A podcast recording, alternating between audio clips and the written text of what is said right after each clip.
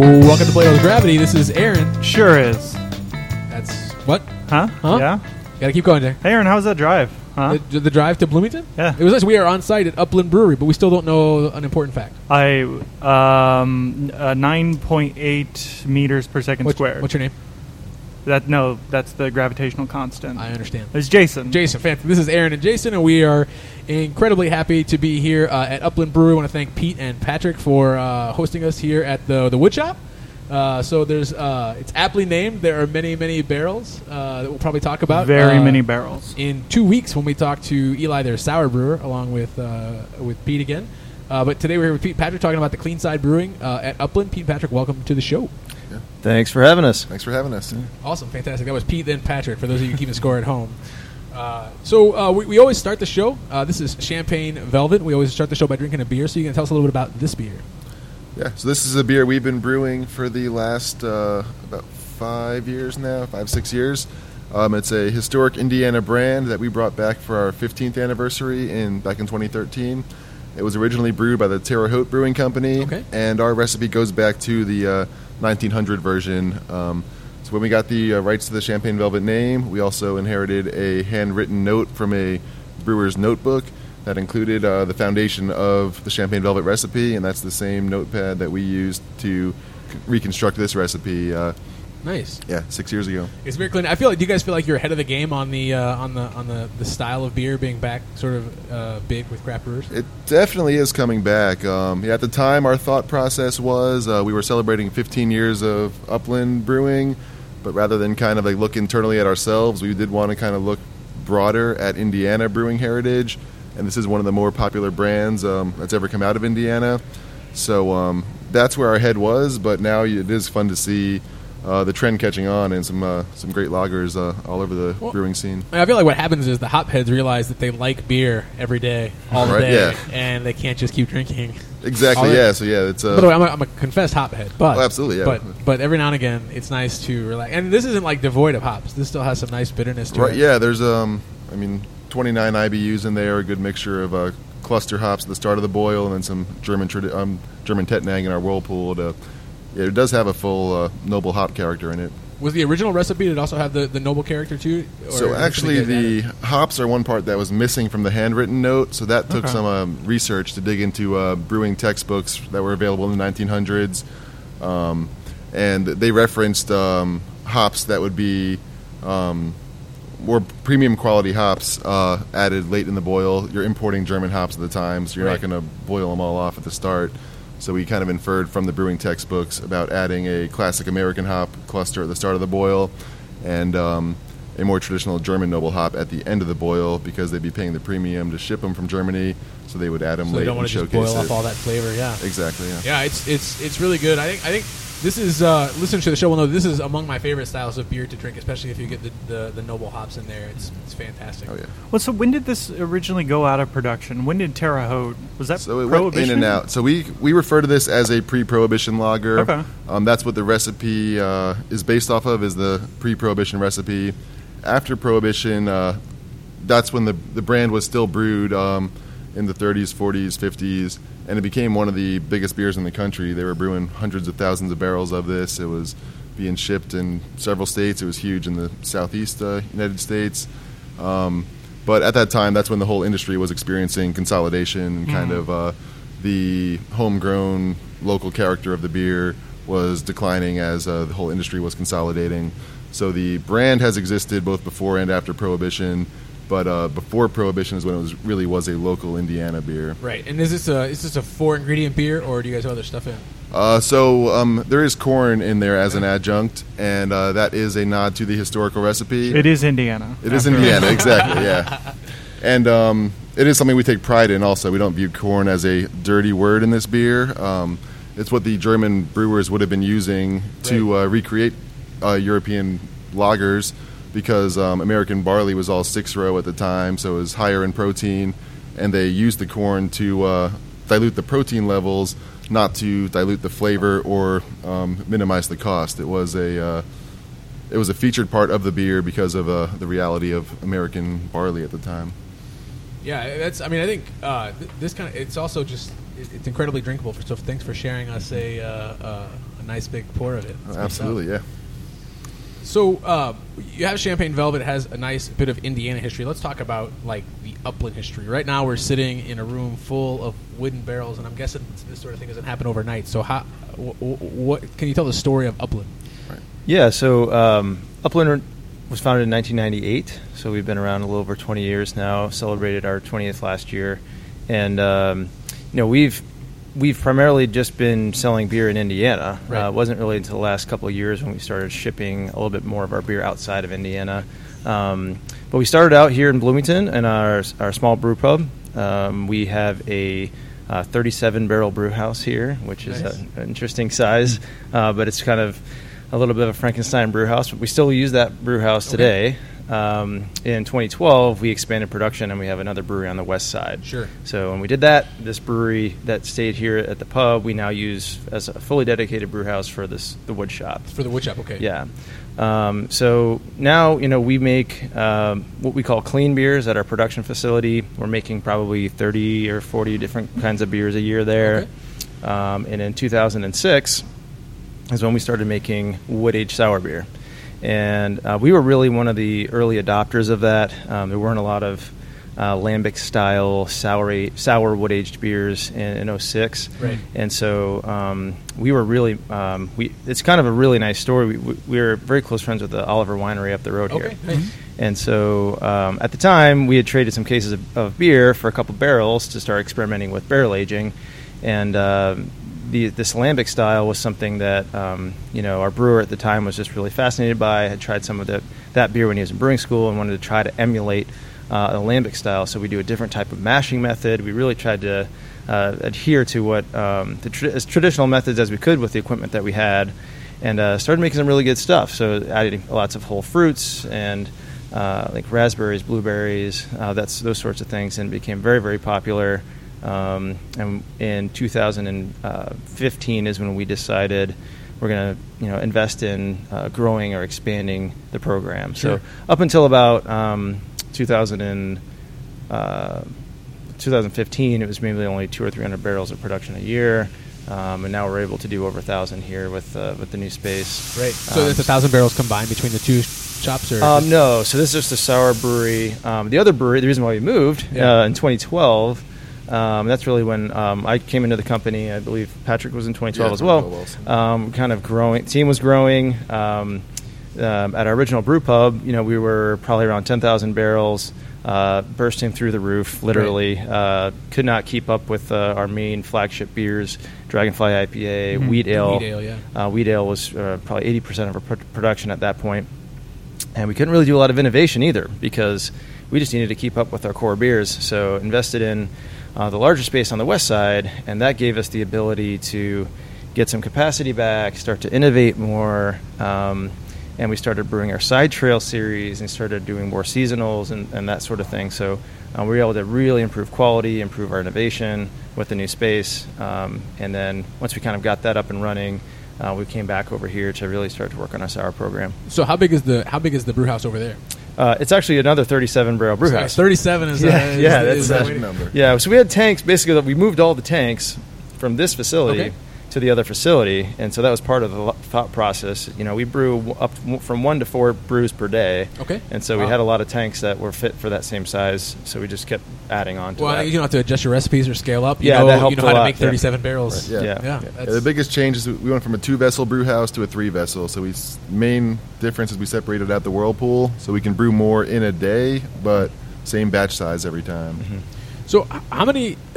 We've interviewed some professional brewers before, but mostly smaller folks that haven't been to folks who are turning 37 barrels a couple times a day. So how many brewers does it take to get that to make that happen in two different spaces? Well, usually we have about 2 brewers per shift, and we need one guy actually operating the brew house and running and making wort, another one that's helping with mashing out. So both of our brew houses are very manual still. So we you know, Patrick, Zach, Matt, Charlie, they're actually hand operating the entire brew house. Wow. So we have a lot of control. We know exactly when things are going right, exactly when things are going wrong. And so if for a 4 brew day, for example, we're starting at 5 a.m. and we're going through till about 1, 2 in the morning. So not quite 24 hours, but to brew 4 four brews. It's 4 to 5 guys rotating in, and almost, I'm going to say 22 hours or so. Yeah. And that's something we're doing about 1 to 3 times a week. Okay. Those long brew days. Yeah. Do you have a favorite shift? Are you here in the morning or the? I have a late morning right now, which is working out great because I'm not there 5 a.m. But I have a consistent 8 to 4 shift, which is pretty nice. But we've all been there with the morning shifts, the night shifts, and. So when you get in like mid morning, is it some Champagne Velvet or a cup of Joe, or what keeps you going there? It always starts with a cup of Joe. Yeah, so, roll in 8 in the morning. Right. You guys have a beer called Joe? We should. Yeah. That's pretty fun. So the you guys have a lot of, like you have a lot of locations now. Not only where you make beer in 2 locations, it's growing to 3 locations, and then you have a lot of different tap rooms. But you guys also, I can buy your beer at Meijer. So what's the split? How much of your beer is on the shelf, and how much do you sell it over the bar? That's a good question. I didn't warn them there were going to be math questions. No. So yeah, we do. We have with 7 locations, and those are all that's including like our small tap room they have in the production brewery. We have a small tap room here at the wood shop, sure. Our brew pub, and some small restaurants in Indy, Columbus. We have actually a good sized restaurant there. So yeah, we're probably. 25% of what we're selling of all of our beer is at our own locations. Yeah. Huh? And then once you get out into the wholesale world, I would say probably 70-80% is like packaged beer, and then the rest is draft or on-premise draft beer. So it's more at Meijer than it is at a pub. Yes, yeah, and we sell a lot more packaged, like bottles, cans. Well, starting to sell a lot more cans now. We like cans. That's the whole thing, right? Yeah. So, yeah. So is the canning new for you guys, though? It is. We invested and put in a really nice can line last fall. Is that over at the other spot? At the other facility, yep. And we were doing mobile canning for a couple of years, and cans just kept growing and growing and growing, and we decided to make the change, and we're really thrilled. We're able to keep up with production. I have a lot of capacity there now, and we prefer beer in cans, and we love bottles too. But we're kind of making what is selling really well right now, and I think a lot of craft brewers are converting to cans, so it's a good thing. Are you in a position right now where you're bursting at the seams, or is there still room to grow where you're at now? We have room to grow. When we expanded over at the other facility, we put that in place so that we wouldn't necessarily have to build another brewery anytime soon. Right. So we definitely have capacity to grow, but our tanks are all full. So Patrick is doing the schedule over there, and we're always, as soon as the tank's empty, it's getting filled right back up. And so with the number of beers that we make, we're always we're pretty full, but we have the ability. To drop in new tanks, literally. We have a hole in the ceiling that we will stand them up outside and drop them into the cellar and shift them into place. Was that a requirement of the location? Was like, there has to be a giant hole in the ceiling. No, actually, that was done after the fact, believe it or not. Sorry. Apparently, you can always put holes in the ceiling. So, I think it's a really interesting shift to go from basically brewing all the Dragonfly and wheat ale that you can to keep up with now being able to brew a ton of styles and different things. So, Patrick, how do you decide what gets into that lineup, and does the new stuff ever end up in production quickly, or is it typically tested over the bar before it gets into production? Right, yeah. So to be clear, we're still brewing a lot of Dragonfly and wheat and Champagne Velvet. Sure. Yeah, that's still most of what we're doing is keeping up with demand on those 3 core flagships. Mm-hmm. But we also do try to keep fresh, new, innovative beers coming out on a constant rotation. So about every month or two, we'll release a side trail beer, which is our kind of experimental line. Sure. It had typically started draft only, but we've been packaging those more and more.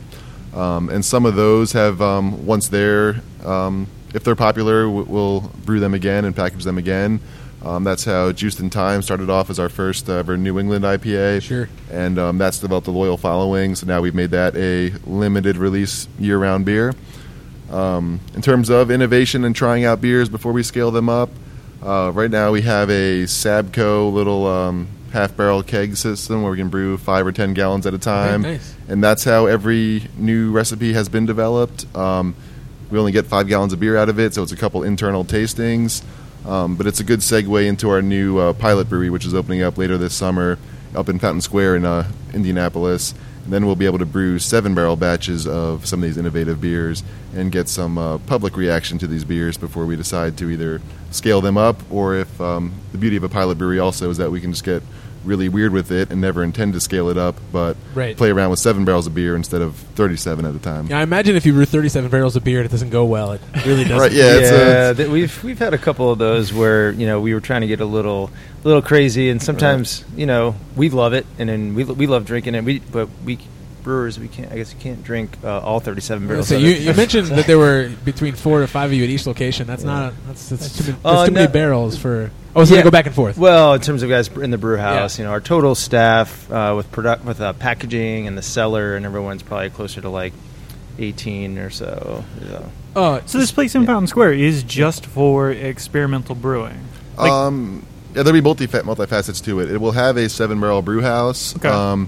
I've kind of broken up what I want to do with it into like 4 or 5 categories, where some of it is pure experimentation, things we wouldn't want to brew 37 barrels of, but do want to try out.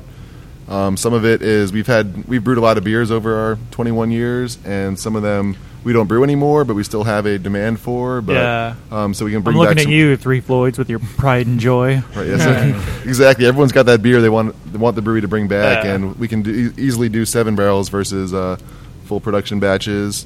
As we work on new future releases, new seasonals, new specialty beers, we can have slots where we try around a smaller batch, and then we also want to have a barrel aged focus up there also. Just the bourbon barrels will be a big part of the display up there, and also we want to fill them with beer and have some nice strong barrel aged beers. So down here in Bloomington, you have your barrel stuff. So you have your wood and your clean stuff separate. Are you gonna put some funky beers in those barrels up there? Or are you gonna continue to keep them separate? No sours up there. Yeah, we're not planning to do any wild beer there. Yeah. Keep that as clean as we can. Not George Clinton. Right. They do not want no funk. That's not the plan. Yeah, that's not the plan. It's really keep all of our wood aged beer that's has any sort of mixed fermentation here in the wood shop, and we do have capacity here to keep growing, and we could do a single barrel or 2 barrels here. Right. We this place here is designed to be able to do very small quantities, so we can do a single barrel, do 20 cases, 30 cases of something. Sure, we can't do that at the other location. So, we're really just thinking up there, clean barrel aging, and. You know, one of our favorite beers we like to make is our Teddy Bear Kisses, our Imperial Stout. Yeah. We've had a lot of great feedback on all the different variations of that, so we'd probably be, you know, experimenting with that some more up there, or any other, you know, great base beers that we can barrel age, and really being able to do smaller quantities so that we can experiment. Little known fact, among the Plato's Gravity listeners, Teddy Bear Kisses was the Aaron's beer. Nickname in college. No. Teddy Bear Kisses was the episode 0 that we still haven't released. It was. Did we really? Yeah, we had Teddy Bear Kisses on episode 0. God, that was so long ago. We never released it. We were like testing our equipment and like figuring out what the hell we were going to do in this podcast. Right. So Teddy Bear Kisses. Fascinating. Yeah. So it was good. It was damn good. Yeah, it's going to be coming out soon. So it's a couple months away, but we're getting there. So when is the Fountain Square location open? So we're in. Really getting really close. Okay. In the next couple of weeks, we'll start to do our soft openings and then grand openings, like first week of August. Okay. And then brewing, we still it'll take us a little while to get the brewing going and get some experimental beers flowing up there. Right. But shortly after that, we should have some beers coming out of there. Okay. None of the barrel aged stuff. It'll be no. I mean, you can't just turn that out. Yeah, I wish. Yeah, but no. It needs time. You could do like the whiskey folks do and just buy someone else's wort or beer and then soak it in there and then sell it under your brand if you want. No, that's not a thing. No. We can wait a little while. Yeah, right. So what are you like? What is the of the initial run? What is the most exciting thing that's going to come out of there for you? Not for me, because I don't know. I'm just excited about creative beer. Right from Fountain Square. Yeah. Yeah. We have a list of about 50 different beers we want to brew. The first couple will kind of be like learning our system. We're going to start with a batch of the Upland Wheat recipe and the Dragonfly recipe, two things that we know pretty well, and just make sure we have the brew house dialed in. And then after that, the reins come off, and we're going to start with a pretty heavy triple IPA. Our head of innovation, Matt Wisely's got a recipe he's been aching to brew, so the triple IPA is going to be an exciting one. I and personally love some smoked beers. I know I have a smoked beer in the fermenter at my house right now. Oh, very good. So, nice. Little Rausch beer. Yeah, and we're probably going to go with a beer that we brewed a couple years ago that will be a barrel age. So we'll do a really nice triple IPA, and then we're kind of start out relatively quickly with a beer we can put in barrels. Right. So we're talking about a beer called Surreptitious, which is a breakfast ale with maple and some deliciousness going on. So we're thinking about that as well, kind of out of the gate. But as Patrick said, we've got a handful of really talented guys that have all kinds of great ideas, and it's going to be a fun list to curate what we're releasing when. And we've got a ton of beers that we call them like revival beers. We're even going to bring back some of our old favorites. So one that we keep talking about is our Komodo Dragonflyer Black IPA is one we've been really dying to brew again. So that's probably somewhere in there in the fall, wintertime. Yeah, and I think what's cool is it sounds like you guys take a lot of input from your staff members. It's not just Patrick coming up with recipes on his own. We're highly collaborative brewing team. Yeah. So, I mean, Patrick, are there things like that you are like, man, like, and I guess maybe there's a better question, because I assume that in a brewery like this where you guys are doing a bunch of crazy stuff and then you're starting this new pilot stuff, like I think different people are excited by different things. Like, are you more kind of fulfilled by like making wheat beer and Dragonfly and Champagne Velvet the exact same every fucking time, or do you really get out of bed to try the black IPAs? I mean, I do love brewing those flagships and like kind of meeting the same specs every time. I know we have some of our other brewers are more like they'll come in with a different idea every single day or something else to try. So I think we do complement each other well in that way, where I kind of do get into my routines and like to follow them. And then I know we always have something new cooking in either Matt or Zach's mind, probably. So if you had a brewer on your staff who was just like super creative and they're like, man, you know what? I know this is going to be great. I know it's going to like, what's the best way to get Patrick to brew a beer? I mean, I'll let them brew the beer. Right? I'm not going to take the fun from them. If it's their idea, crazy plan. What's the best way to get Patrick to buy the ingredients? Oh, I'm all about exactly. No, I'm all about drinking these beers, serving these beers, and letting these beers come to fruition. So it's not a hard sell. So is that Sabco like fair game for your staff? Oh yeah, absolutely. Yeah. That's an open book. That's anybody. That's anybody that wants to brew on there. It's always kind of an open invite, and we love having even some of our retail staff wants to get in there, our marketing staff. Anyone wants to brew a beer with us, it's an open door. But yeah, it's a highly collaborative team. So. Sure. When we're developing new ideas, I mean, nothing is ever really shot down immediately. But it's this is why we really are really excited about Fountain Square is it is tough to say go this wild and crazy idea and put it in 60 kegs or 70 kegs. Right.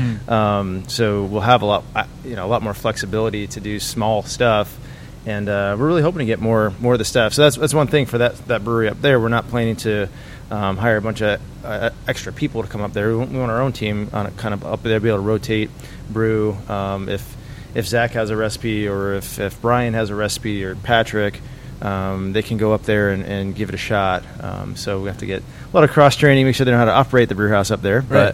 But that's part of, I think our culture is so great. And Patrick kind of hit on that. We've got a team that works so well together, and they really, really complement each other. And I think that goes to us being able to innovate so much, but also keep consistency because that is very difficult. It's very difficult to make. I mean, Champagne Velvet, you guys tried and tasted how light. Have and, finished, in fact. Oh, yes. Yeah. You put empty glasses. Yeah, we're slacking over here. But, there can be no flaws in this beer. Yeah. And this is Patrick's baby. I mean, it was his recipe and did all the research and kind of led the project there. So it's a really, something I'm really, really proud of the team, being able to do all those things. Innovate at the same time, having. I mean, I like to go to breweries because I'm a jackass. Okay. Because I'm a jackass. And this is the theme of the show. This is the theme of the show. Because I'm a jackass, I like to go to breweries and order their Pilsner if they have one. Okay. Right. Because and I think I'm gonna stop doing it. And I think in general, and not unequivocally, but the smaller the breweries, the worse they are. And like. I think in some sense you guys have an advantage. Jason is burying his hand in his head. I'm sorry. Yeah, no, it's fine. Go ahead. In some ways you guys have an advantage because with a 37-barrel brew house, I mean, and as much production and revenue and cash flow, you guys probably are able to do some things to control the beer in a way that a smaller brew house might not be able to. Can you talk about that a little bit, Patrick? Yeah, I would just say when we decided to commit to pilsners and lagers, we weren't going to half-ass it. Like, we wanted to make sure we were doing it right, investing in, we have conditioning tanks. I think that's the biggest part of it, is giving it the proper amount of time, which is not easy. Like, as I build my schedule, I can brew 3 ales in the time I can brew 1 batch of lager, and take up the tanks that much for the same amount of time. But, I mean, we committed from the start to saying if we're doing lagers, we're going to give them proper conditioning time. We're not going to take a shortcut here or there. We wanted to make them true to form, true to style, and true to what we want to drink also. Yeah, I think that's the – and they are – it's – this is incredibly clean. I could drink. I mean, I'm driving myself back to Indianapolis tonight, so I'm not going to drink a truck ton of that. It's amazing. So, we also, I mean, in addition to that, we've invested in a lab, and we have a fantastic quality manager, Adam Covey, that has also helps, check the beers. We do lots of micro testing at lots of different steps of the process to really make sure and double-check that nothing is starting to get out of control in any way. So that's something we started. When we moved to the other brewery, that was another big investment we made, was we put a lab in. Sure. We've invested in equipment and resources. We had two guys in the lab that also make sure that, within brewing and the brewing operations and the cellar and packaging, we're double, triple checking to make sure everything's right. That's awesome. Yeah. So, and you guys, this was when you guys started, like, was this 37 barrels here at the beginning? Yes. So this has been 37 barrels from the get-go. Yes. That's amazing. Yeah. And now neither Patrick and I weren't here in 98, but I don't think the kettle was original. That might have been a different kettle. Am I getting that right? I was going to say vice versa. Oh, sorry. The mash tun was replaced. I think the kettle was the original one. Yeah, original kettle. Yeah, I got that backwards. We've both been with Upland since 2012. So there was...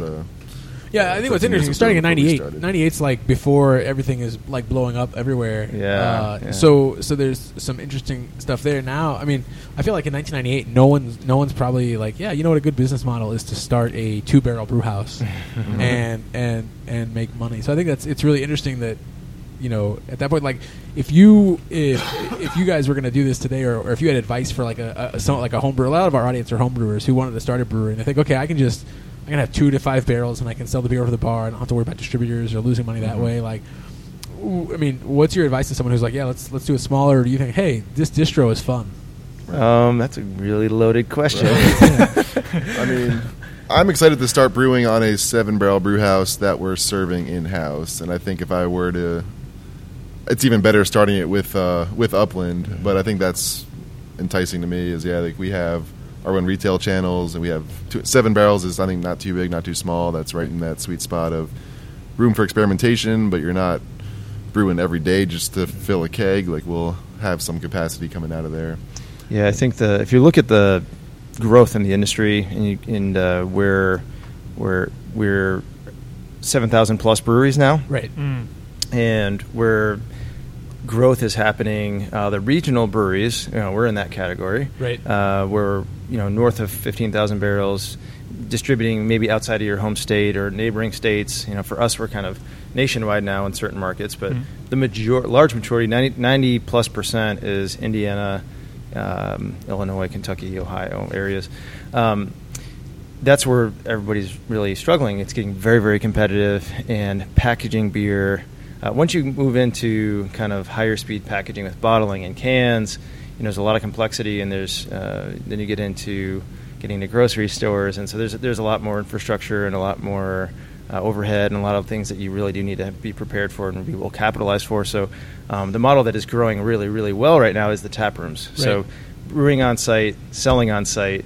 It's a good business model. There's good profitability there, and you guys are leveraging some of that. Yeah. We started that. Yeah, we started a satellite location in 2009 with our little tap room in Broad Ripple, which is amazing. I went there a couple weeks ago. Yeah, it's a lot different. It used to be much tinier, but just as amazing. Yeah. It's a lot different now than it was in 2009, but we really just opened that up to sell growlers. Right. Let's open this up. We can sell more growlers, really just a couple people, and that worked out really, really well. Yeah, I mean, it just really depends if you're starting up and what seems to be working. It seems that the small model seems to be working But, you know, we're fortunate. We are growing as a regional brewery. But the landscape is just so much more competitive now. Right. Well, I think what's true now. People will have often like share with me, they go, oh, the craft beer bubble is going to burst or whatever, and I'm like, well, I mean, I think that region that nano model, mm-hmm. there's nowhere near bursting. Almost anybody can open up a brewery and sell beer in a neighborhood and make a reasonable living. But I think this bigger, like what you guys are doing, you have to have good beer. It's not going to work. Yeah. So investing in quality, like I was mentioning about the lab, like you just if you want to start out and get out into wholesale, you know, my advice would be to invest in your lab, invest in quality, invest in kind of, you know, some good equipment, good materials. You know, we really spend a lot of time with raw material sourcing and make sure we get really great stuff coming in the door. But yeah, that's kind of with the number of amazing beers out now. I mean, there's so many good beers and so many good brewers. You really do have to be you have to be flawless. Like you really have to have great beer. So speaking of getting ingredients in the door, we notice we notice you guys have some decorative hops growing at your other production brewery. Yes, yeah, very decorative. We are not using those hops in our beer. They're very pretty. You should just drop one in. So yeah, maybe they should make their way up to Fountain Square. Maybe. But have you guys with 37 barrels? I imagine it might be difficult to do this, but have you played around with some of the local Indiana malts or things like that, or do you guys really need to go? Yeah, I was going to get into that with Fountain Square too, where that's going to open up opportunities. But we already use as much as we can on the core side. Sugar Creek Malt is making great products out of Lebanon, Indiana. Mm-hmm. We use some of their pre-prohibition malt in our pre-prohibition pilsner. Sweet. So every batch of Champagne Velvet has some local Indiana malt in there. The hop farms themselves, we do a wet hop tar harvest ale every year. So early August, we'll be going up to Indy Highbines in Indianapolis, just south of 465, and picking some hops and then putting them right into our hop back to brew within 24 hours of the harvest and showcase local hops there. And we've used Sugar Creek Malt for several other beers along the way, both on the sour side and the clean side. And the 7-barrel system will just open up so many more possibilities for hops, malt, honey, anything. Honey. And even on the sour side, a lot of local fruits and farms too, pawpaws, persimmons, raspberries. Grapes. We use quite a few different varieties of grapes from Oliver Winery, which are really beautiful. 3 different kinds of, well, more than that, but each year we're releasing at least 3 different kinds of beers using grapes from right up the road. All right, that's fantastic. Yeah. So, well, I have a question for you for after the break. We're going to take a real quick break now, but I'll give you a kind of a teaser. One of the things that I feel like I've noticed. No, you're not going to give him a teaser. You're just going to ask him the question. That's how this always goes. I'm going to give you a teaser. Here's the question. Damn it, Jason. Damn it. So after the break, we'll come back, and I'll have you guys talk about the restaurant aspect. And I know you guys are in charge of the brewing, but mm-hmm. I think it's pretty rare from my perspective to go to a place and get good beer and good food at the same place, and I think you guys do that really well. So we'll talk about that just after the break.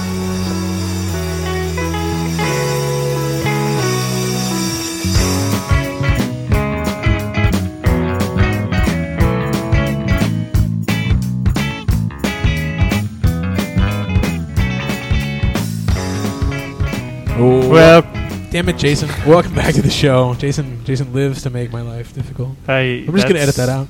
Yeah. I always say that I'm never going to do it. Yeah. So let's talk about, we want to talk mostly about beer, but let's talk a little bit about food. So you guys serve amazing food at all the locations that I've been to. So is that completely a separate operation, or how did you guys come to be kind of excellent at both things? Yeah, we definitely operate a little bit separately. And it's something that, I think it's part of our ethos to a large part. We take a lot of pride in the artisanship of our beer, and it's same thing with the food. And we've got some really amazing and talented chefs. We source locally, so sure. I couldn't even tell you all the local podcast, farmers, right? That we utilize. That's just something that we believe. Creating remarkable beer and also having a really remarkable experience when you come to all of our locations. And you can't. I believe you can't. Have a great experience at our pub or restaurants if you don't have amazing food as well. Right. And so, that's always been kind of part of our culture from the start. And then as we've added other locations, we've kept that going. It's just kind of part of our values. It's definitely something that as we open Fountain Square, we'll continue on. Each of our locations, actually, we give the chefs, similar to our brewers, like freedom to get creative. They do some of their, each menu isn't exactly the same. There's going to be a couple things that are similar across locations, but there's all kinds of creativity going on. We have a side trail burgers where they could just, you know, each week it's something different, and then just completely different menu items. So that's what's, so it definitely is something we love to do. Nice. Well, I think that's, do you ever have a chef comes up to you and asks you for a flavor so he can pair it, or they stay out of the brewing? No, I mean, we've really been trying to foster that more and more. We love doing beer dinners. So each year with the at the wood shop, we do a 5-course, as we call it, our Secret Barrel Society dinner, where we work very closely with our chef here in Bloomington. Mm-hmm. It takes weeks and weeks of preparation of pairing different foods with different plates and different foods with different beers. And and on our menus too, and with our staff training, you know, whenever we develop a new beer, what we do internally is we have a beer description. Here's what the story behind the beer, here's all the different flavors in the beer, and here's all the great foods that it should be paired with. And so, you know, for us, the experience is enhanced with a really great food pairing, especially on the sour beer side. Right. I think that there's some really amazing things you can do with sour beer. So that's...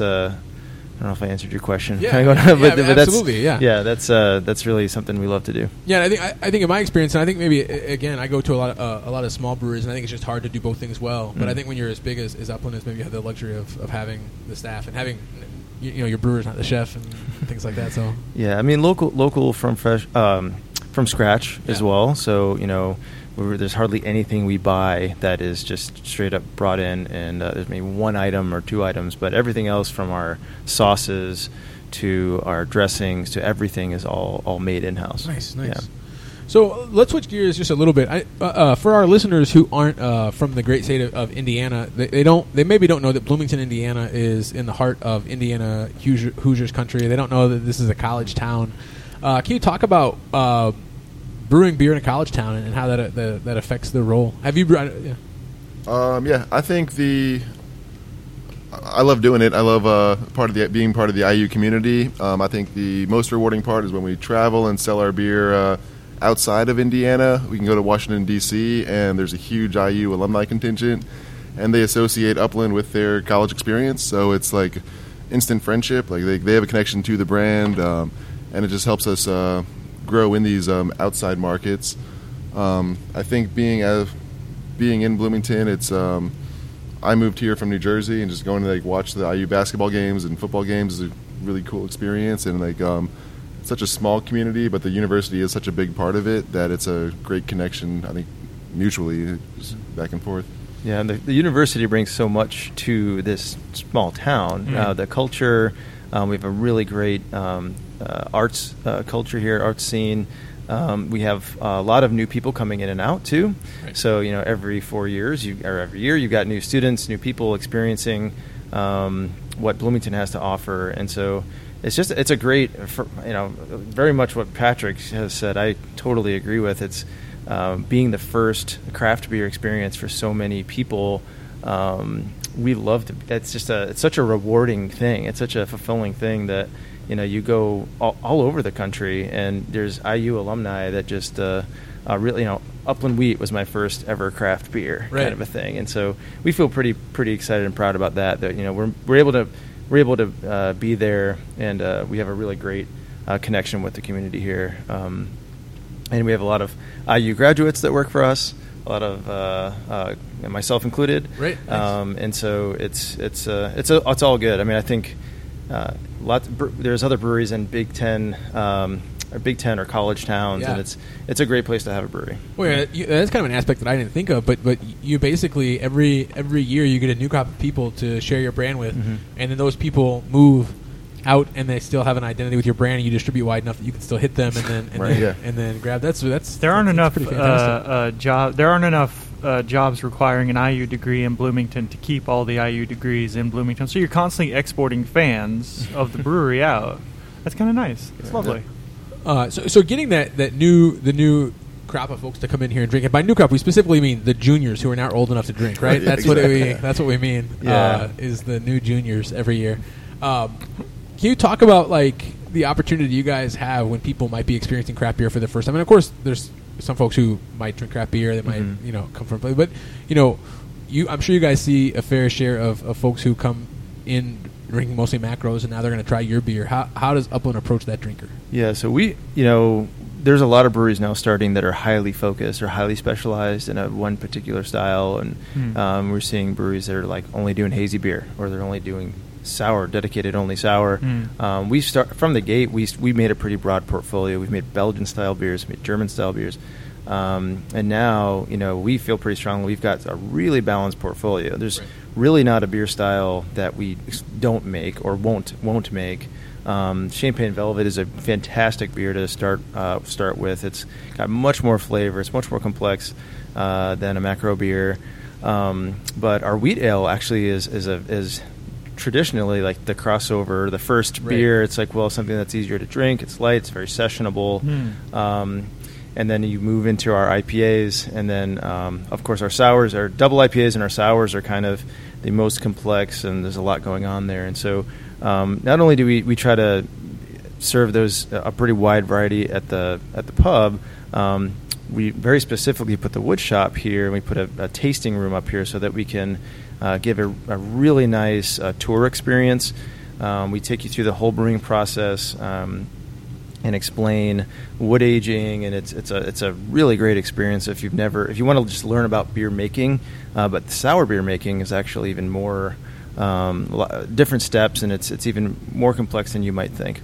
I think the food ties into that too. If your parents are in town for a basketball weekend or graduation weekend, even if you're not that 21-year-old junior yet, you can be a freshman having have a great burger, and your parents can have a couple pints of beer. Well, that's right, because not only you get the students, you get their parents. Right, yeah.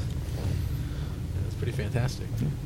So let's take a quick break from talking about this wonderful brewery and play a little game that we like to play called Tap on Tap. So all right, here we go. For our listeners who missed the last episode, we changed the rules a bit to make it a more fun game. We used to be all or nothing. Like you had to guess the beer or it was nothing. Now you get one point. It was more. The game was called How Can Aaron Embarrass Someone? I mean, I tried to not make it that. But so 1 point for the style, 1 point for the brewery, and 1 point for the beer name. So if you get the beer name, Indiana beer, right, or Indiana brewery. Yeah. So yeah. Before the show, I let the folks know it's an Indiana. We're not going outside of Indiana for this one, so it's an Indiana brewery. Okay, got it. Yeah. All right. There's 160 or something. Right, yeah. So it's not narrowed down. It's not going to be easy. It's not narrowed down too much. Okay. So we are going to scroll through, and the first review is from Rin W. We'll do Ryn with a W or no? Ryn, R-Y-N is okay. Her name. I believe it's her based on the picture. All right, Ryn W. Hi, Ryn. Yeah, hi, Ryn. She had this beer at Brothers Bar and Grill. All right, okay, a few of those around the state. Yeah.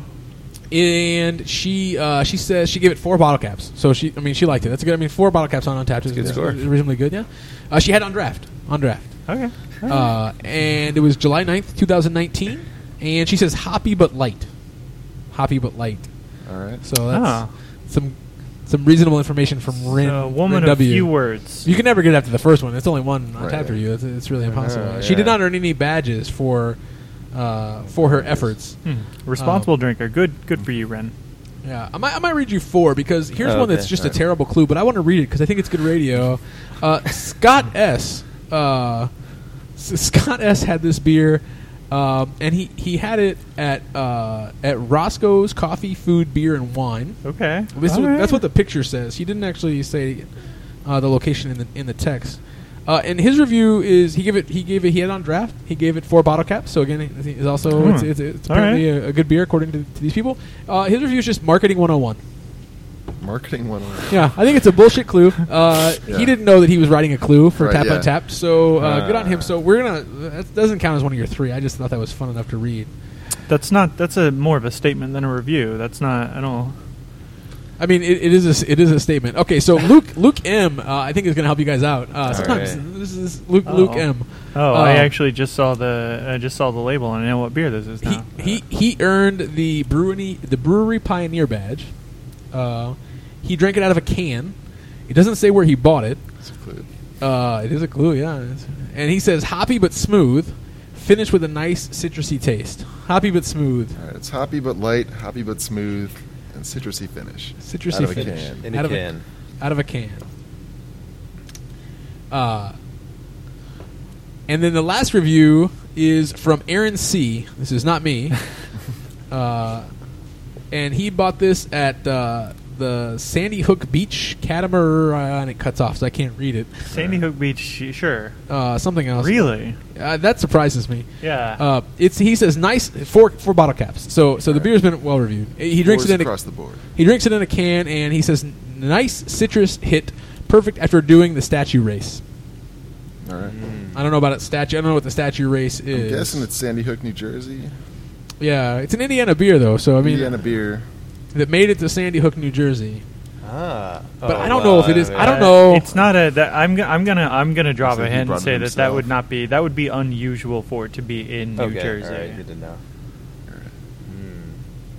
This is an interesting choice. How many Indiana breweries have beer in New Jersey? Not a many. Not that many, right? Like maybe, not very many. Maybe Sun King. No, they're super regional though, right? They're really big, but super regional. So I don't think Sun King. They're down in like Florida. I'm not sure if they have the East Coast. Yeah. They follow the sun, right? Yeah. So canned beer. So let's go. Let's focus in on style first. I think you guys have some good clues on the style, so we can see if we can get 1 point before we start trying to dial out where the hell it is. Hoppy but light or hoppy and smooth. Mm-hmm. Something either. And by the way, for the style, the style that the brewery calls it is what we go with. Uh-huh. Oh, okay. Yeah. So whatever the brewery classifies it as. Yeah. But I would take two answers for this one because I think the brewery classification is interesting. It's fine. Yeah. It's fine. It's just not. It's not as descriptive as I think it could be. What do you think, Patrick? Pale ale. The pale ale. Session IPA. IPL.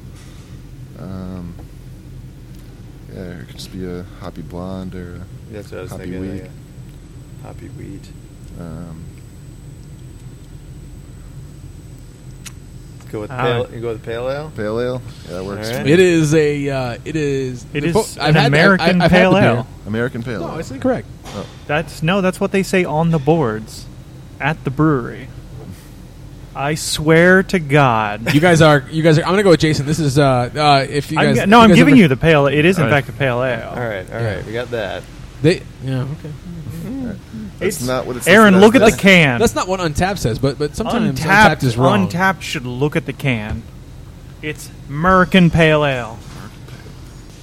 No, it actually calls itself something different on the. I'm really curious what they say that it is on there. Right. I mean, a pale ale is pretty good guess. Yeah. Well, we got a half point, I think, for that. All right, cool. We'll take it. Oh, yeah. Interesting. That doesn't make any sense. No, it makes great sense. That makes no sense. I'm gonna give you guys a hint. I picked it because you guys gave me Champagne Velvet to start the show, and so I picked a beer that would rival the difficulty of brewing Champagne Velvet. Okay, that's a hint. It's a beer I like. I like it a lot. It's from Jason's. If you guys listen to the show, which I wouldn't expect you to listen to the show, it's Jason's favorite brewery. Yeah, right. It's true. It's also the one that was closest to my house. Besides Upland, right? Yeah.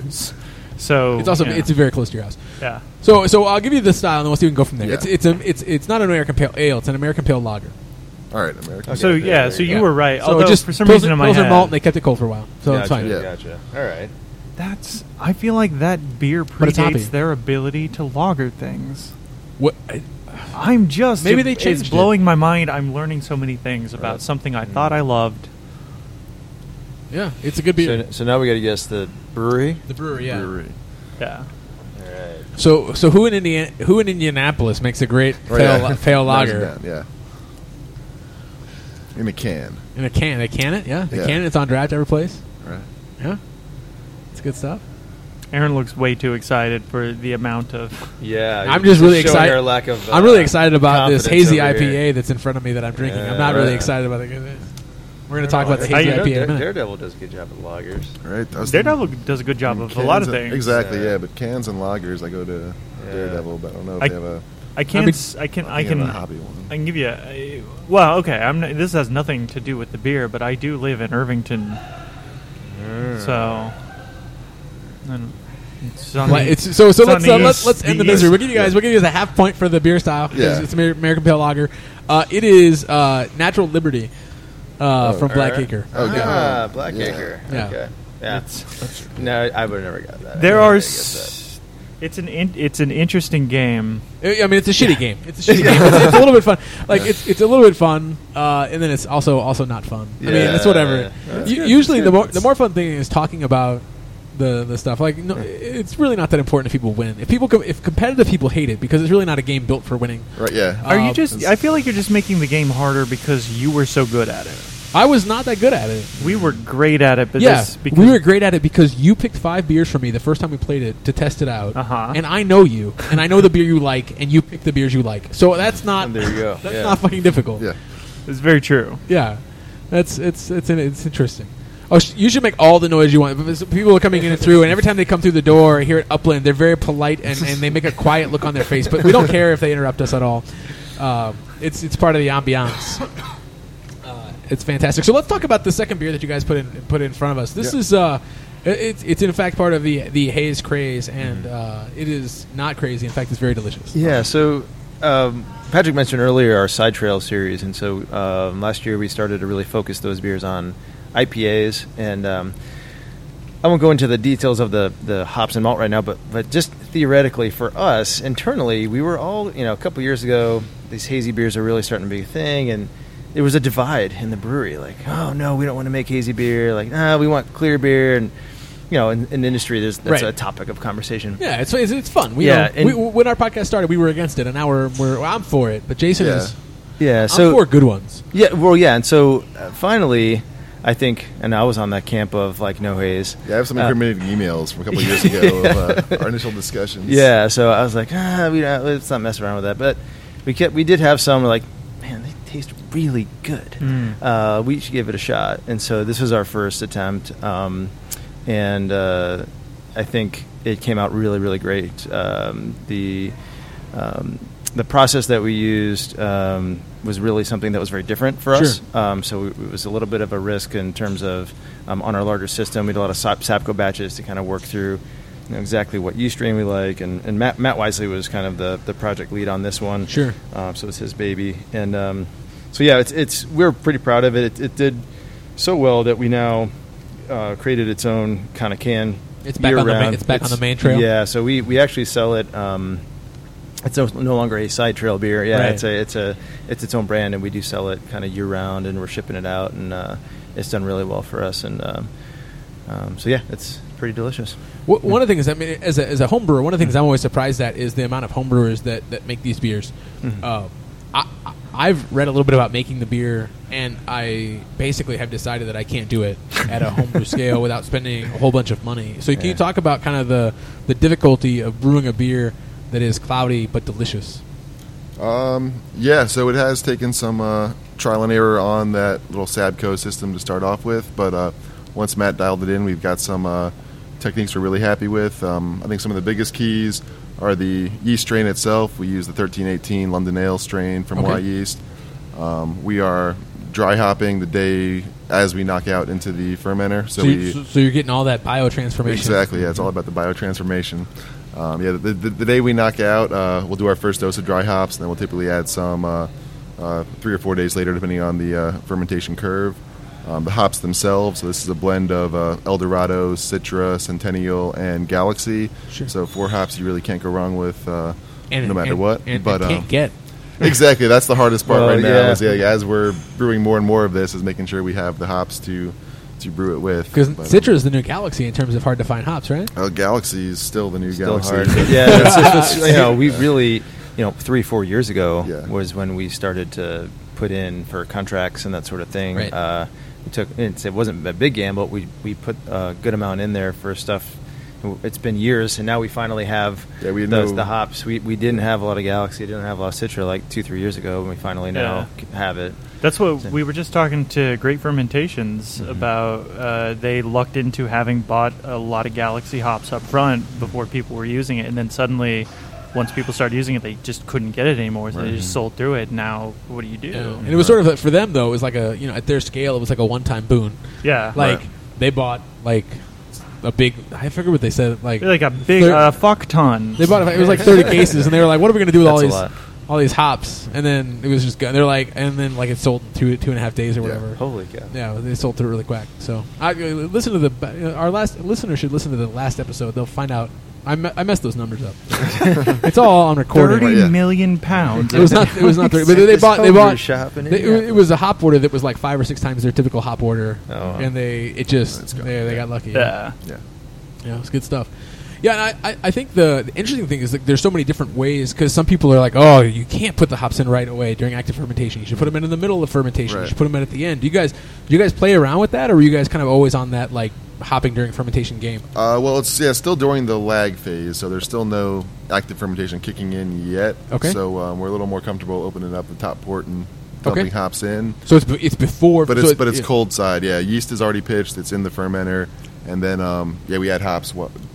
Right after the wort is in there. And if we're brewing 2 batches into the same tank, we add them after the first batch of the 2. So we're not even done brewing for the day, and there's already hops in the fermenter.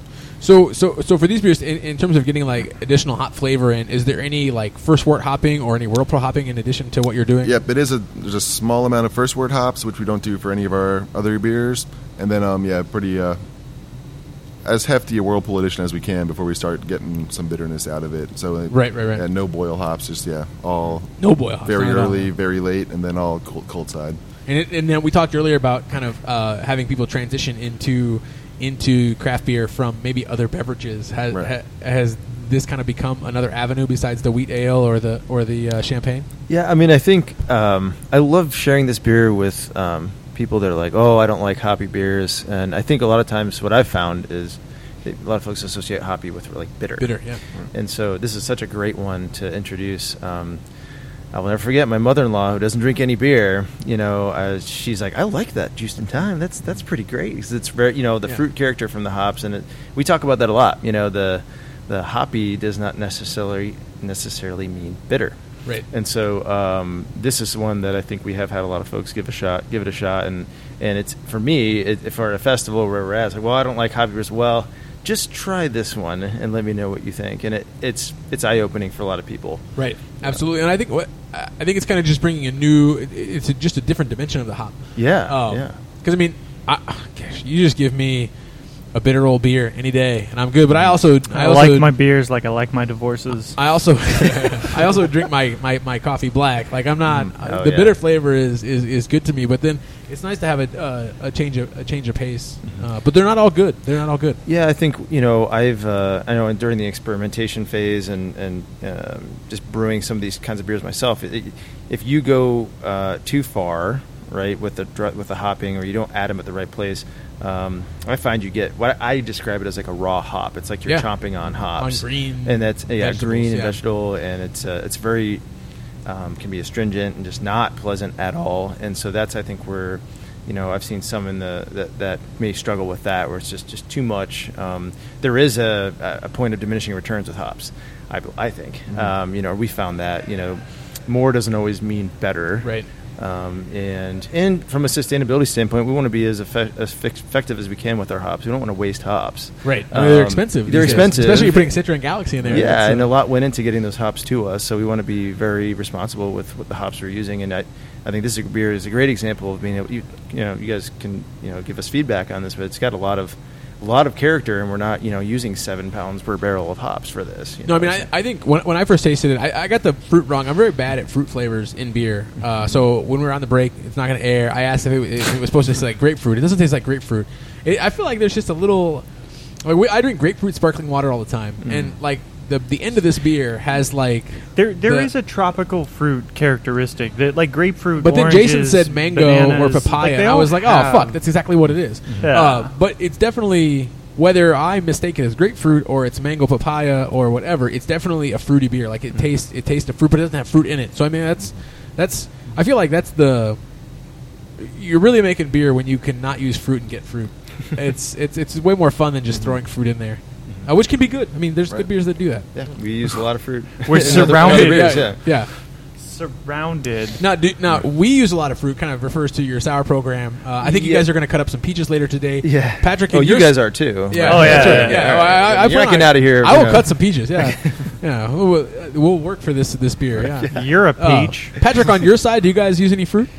We do, yeah. So, we have a series of beers, our tart series, which is our kettle-soured beers. We have 3 in rotation throughout the year. The first one, Petal to the Kettle, features strawberry in addition to rose petal and hibiscus. Ooh, nice. The one we're brewing now for the summer, Two of Tarts, is a Goza with passion fruit and mango. That one won a gold at GABF last year in the Goza category. And then we finish off the year with a apricot kettle sour with lactose called Modern Tart. So that's interesting. Dry hopped also, the things you guys are souring without bugs are on the clean side. Yes. So, so our tart series that comes in 12-ounce cans is from our clean facility. Kettle sours all boiled in the kettle to avoid the cross-contamination down the line with other beers. But nice. those do come out of the clean facility. Sweet, that's interesting, but it makes sense. I mean, it makes sense because it's a different method to get you to the to the sour. Yeah. So on that brewery, we're using a couple different fruits. Fruits come in a little bit different form. Right. They're more purees and they're clean. They're aseptic. Over here at the wood shop, we will use whole fruits. Right, they're literally boxes of peaches over there. Yeah. Right, so with the skins, everything, and there's lots of. Wild yeast, bacteria, things like that are coming in on the skins. We don't typically try to use whole fruits like that in our clean beers. There's a lot of risk with infection and that sort of thing. But the whole fruits make beautiful sour beer. Right. It really adds complexity and so really it kind of elevates the base beer when you add whole fruits. Yeah, you keep so we're doing two episodes today for our listeners at home. So in 2 weeks, you can hear us talk more about the sour program. So instead of me asking all the sour program questions that just popped into my head, I think we'll take a break and ask Jason's off the wall question. All right, you guys ready for this? I guess so. No jock jams. No jock jams today. Okay, so metrics, right? Things by which we measure the names of the measurements, like an inch is a kind of metric, a centimeter is a kind of metric, an ohm, a Play-Doh. Jason is a nerd. You guys should know this. You're in good company. Yeah. So someone he calls me a nerd like everything show. Nerd. So someone, a friend of mine, brought up the other day that there's no metric, there's no standard unit of measuring. Cool. Like if you were to measure the Fonz versus me, like how much of something is the Fonz more than I am, right? Mm-hmm. There's no metric. So if you were to name, and you can name it after yourself if you want, but if you were to choose the name for the metric by which cool is measured, what would you name that metric? Right. Well, I don't know, it wouldn't be after us. No, definitely not. Yeah. Is it after Eli? Is it Eli the cool one? Eli Trinkles are pretty cool. Yeah. Well, you mentioned Fonzes would be kind of interesting. Like number of Fonzes. Cool. Yeah. I do like the that's 12 Fonzes right there. Yeah, that dude's like 12 Fonzes.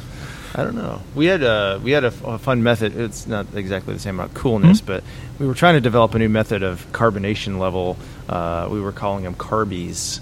Like how many carbies? One of our brewers thought up that as our own kind of novel, unique metric. Yeah. So we're on the same nerd length, I guess, or weight length. So in terms of carbies, this is a fun like hey, there's a whole bunch of tap handles over there, like beer geek question. Are there different levels of carbies in those beers, or are those consistent because of logistical reasons? No, there's different levels. So we will carbonate our sour beers much higher. A lot of those are naturally carbonated, too. All the clean beers would be forced carbonated. Right. So there's ways of measuring when a naturally carbonated beer is ready.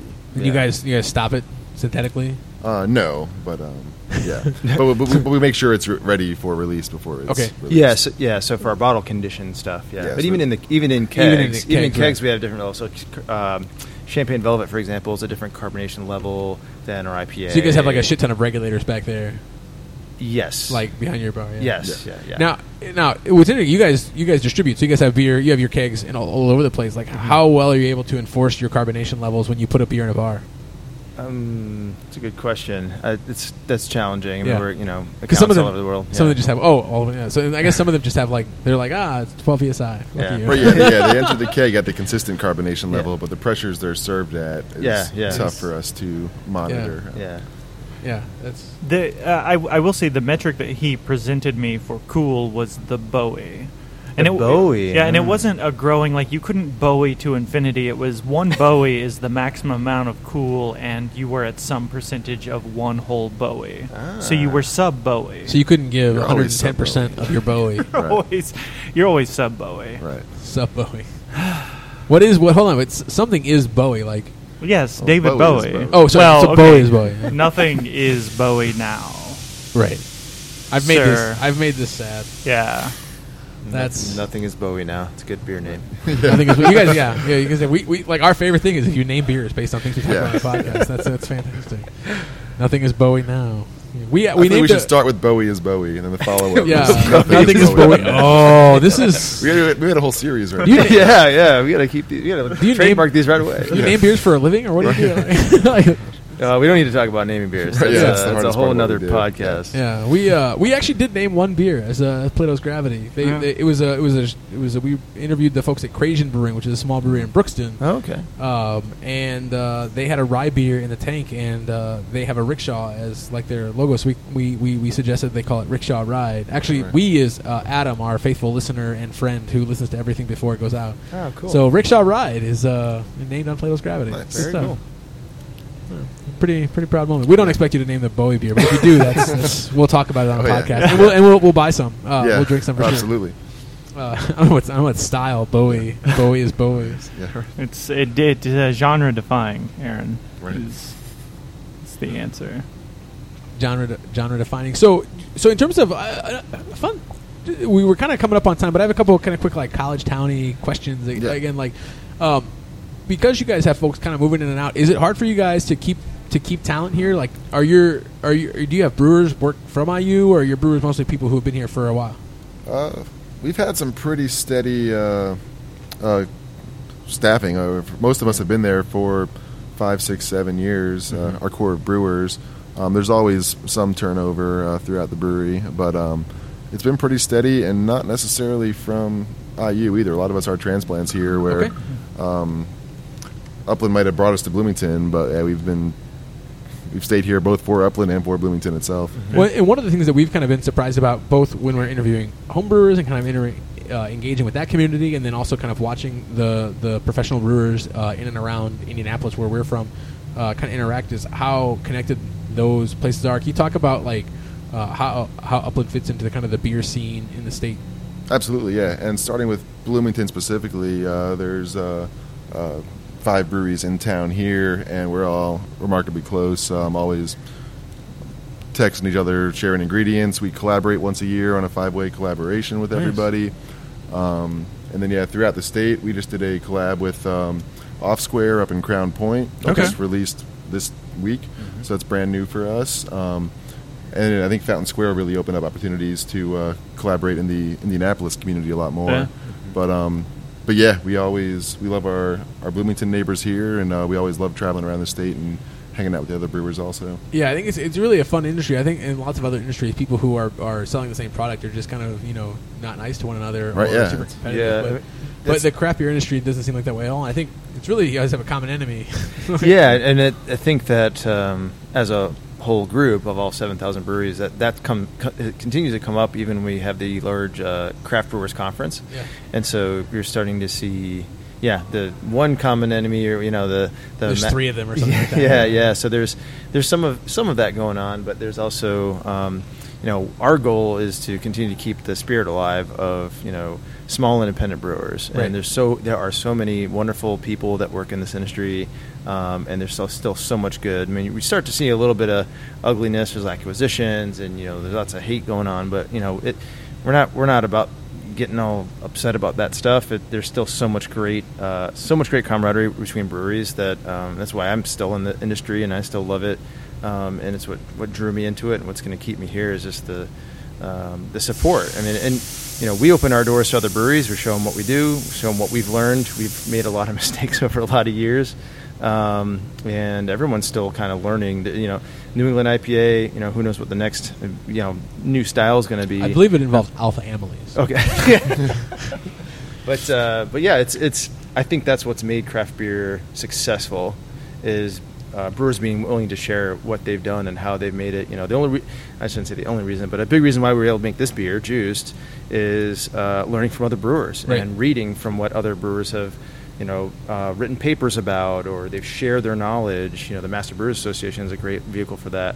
That is, and I'm kind of going off on a tangent here, but that's something I love talking about, because I think it's so important to me that we collaborate and build community within brewers, and we're always open to sharing what we do, because we wouldn't be able to do what we do if we didn't learn from somebody else. Right, and I think I think, you know, when you are open to kind of helping other people, it might seem counterintuitive to some people, but I think in general, if you do that, it just always brings things back to you that you can't expect. Oh, absolutely, yeah. Absolutely. And I think we're super grateful to Upland for letting us come up here today.